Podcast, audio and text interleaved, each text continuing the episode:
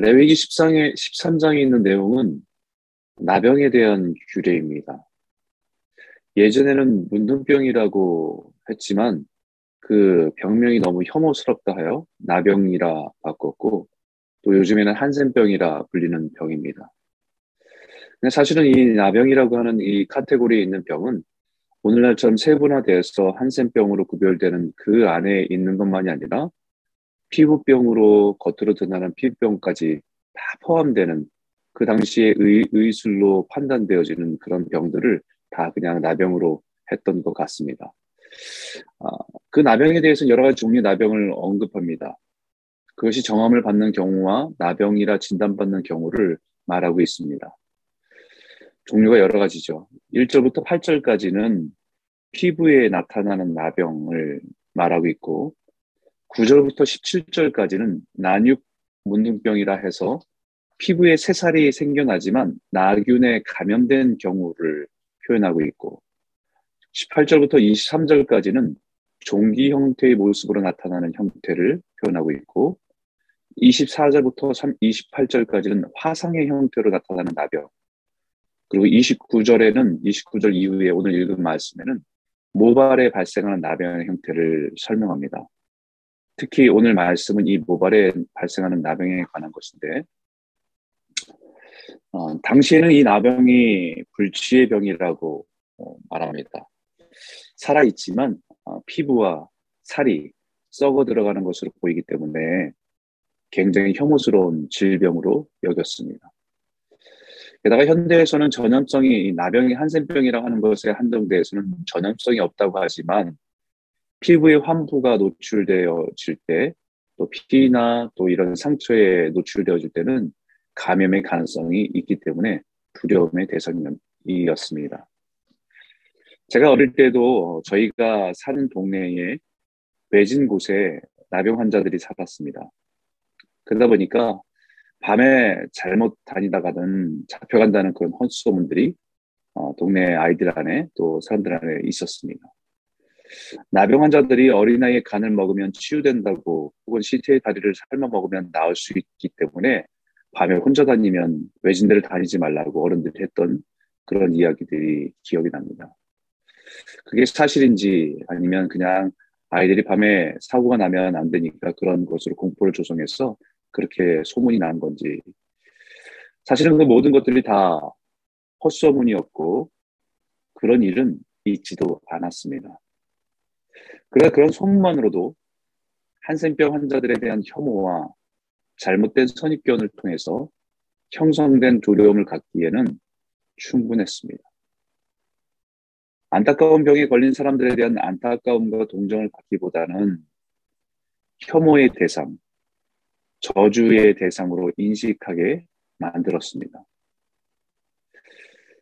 이런 나병 환자들에 대한 편견과 오해는 고대 유대인들도 동일했습니다. 누가 나병이 걸렸다고 한다면 공동체를 위해서 격리해서 살아갈 수밖에 없었습니다. 하나님은 이스라엘 공동체를 위해서 나병에 걸린 사람을 빨리 정확하게 진단해서 이스라엘 공동체로부터 격리해야 하는 판단을 제사장이 감당해야 합니다.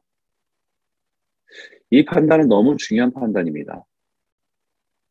한 사람의 인생을 망칠 수도 있고 한 공동체를 위험에 빠뜨릴 수도 있는 판단이기 때문입니다.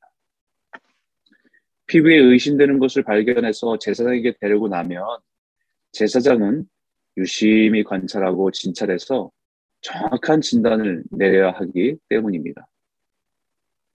반대로 나병으로 진단받은 사람이 자신이 완치되었을 경우에도 제사장은 확인하고 진단해서 완치되었는지 아닌지를 정확한 판단을 내려야 합니다. 두 가지 다 어려운 일입니다. 개인적으로나 공동체적으로 치명적인 영향력을 주는 일이기 때문입니다. 그렇기 때문에 매우 신중하게 판단해야 하는 일입니다.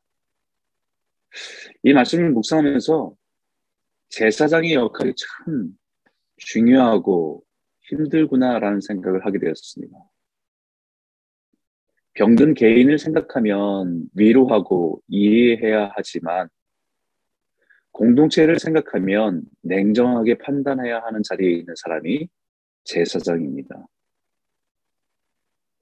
나병은 지금 환부를 통해서 전염생, 전염될 가능성이 조금 있다고 알려져 있지만 당시에는 위생이나 여러 가지 환경이 전염될 위험이 있었기 때문에 격리되어야 되는 병이었기 때문입니다.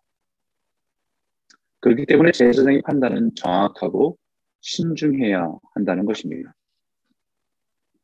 자칫하면 나병에 걸린 사람 혹은 나병으로 의심되는 상황을 가지고 제사장에 가지고 제사장에게 가지고 갔다가 제일 먼저 제사장에게 상처를 받는 일이 생길 수도 있기 때문입니다.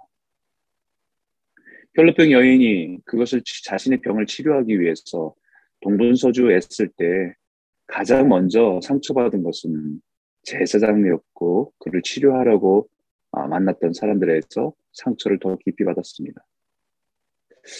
나병의 모습이 혐오스럽기 때문에 정확하게 진단하기보다는 건성으로 멀리서 살펴보고 나병이라고 진단하는 경우는 한 사람의 인생이 완전히 망가질 수 있기 때문입니다.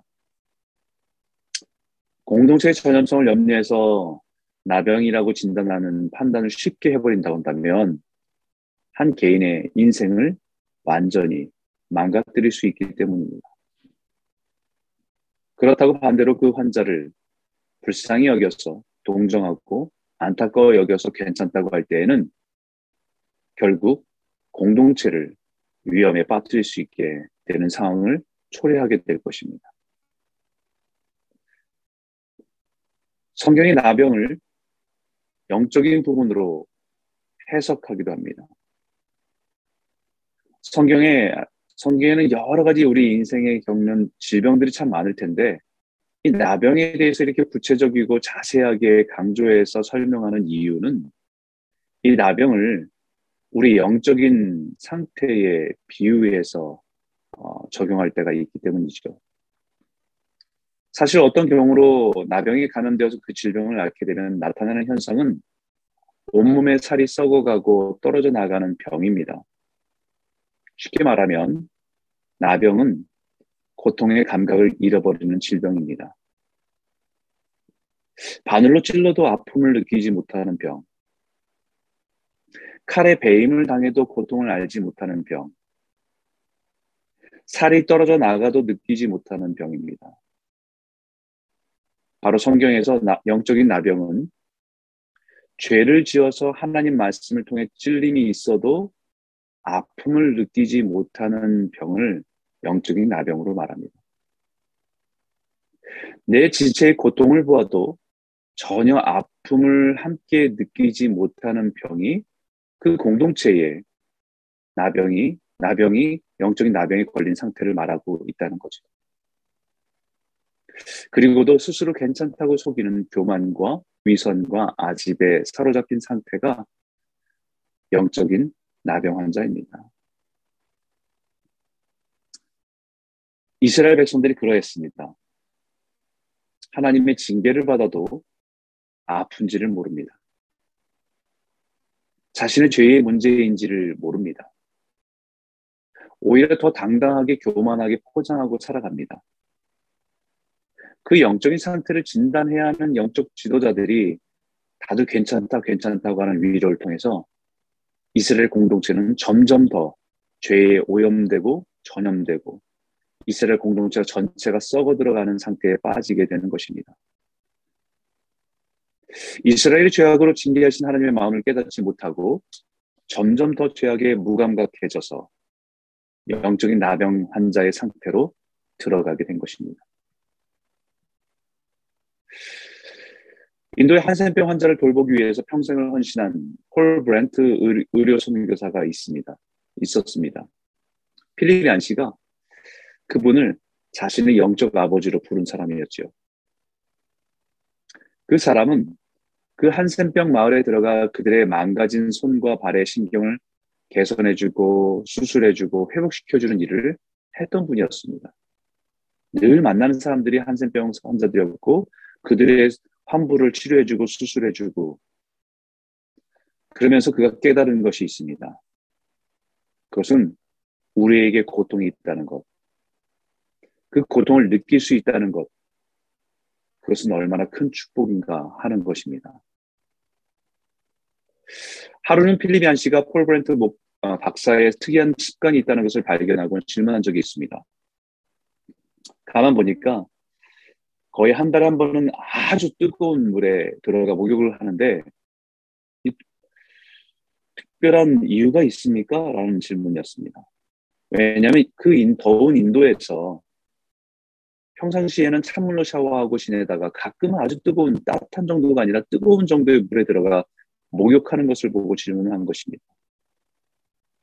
그러자 폴 브렌트 박사가 한센병이 전염성이 없다고는 알려져 있지만 환부나 혈액을 통해서 전염될 가능성은 전혀 없다고 할 수 없기 때문에 가끔은 자기 스스로 뜨거운 물에 들어가 목욕을 하면서 그 뜨거움이 몸에는 고통이지만 그 고통을 통해서 자신이 여전히 살아있음을 깨닫게 되어서 감사한다.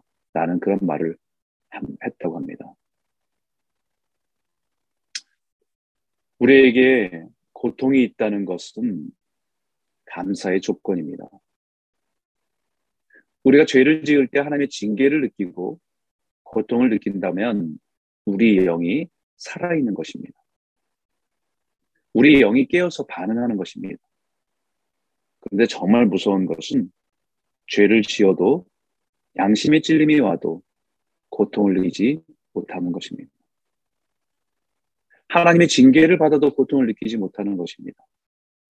하나님의 말씀에 찔림을 받아도 그것을 아픔으로 여기지 못하는 것입니다. 그러한 사람은 자신만 해가 될 뿐만 아니라 공동체에게 해가 됩니다. 공동체의 다른 사람에게도 영적인 병을 전염시키는 매개체가 되기 때문입니다. 오늘 이 말씀을 묵상하면서 우리의 삶을 돌아보시기 바랍니다. 그리고 오늘날 코로나로 인해서 서로가 거리를 두고 스스로 격리된 상태에서 살아가는 외로움 가운데 있는 분들을 기억하고 기도하시기 바랍니다. 공동체의 한 지체가 고통을 여기는 것을 내가 그것을 고통으로 여기지 않고 있다고 한다면 우리 또한 영적으로 아픔 가운데, 영적으로 위험한 가운데 있는 것이기 때문입니다. 오늘 이 말씀을 기억하며 우리 안에 우리 인생에 허락하신 그 고통을 감사로 여기고 그 고난을 통해서 주의 윤리를 배우고 하나님께 더 가까이 가는 그것이 내게 복이라고 고백하는 저와 여러분 모두가 되시길 주의 이름으로 축원합니다.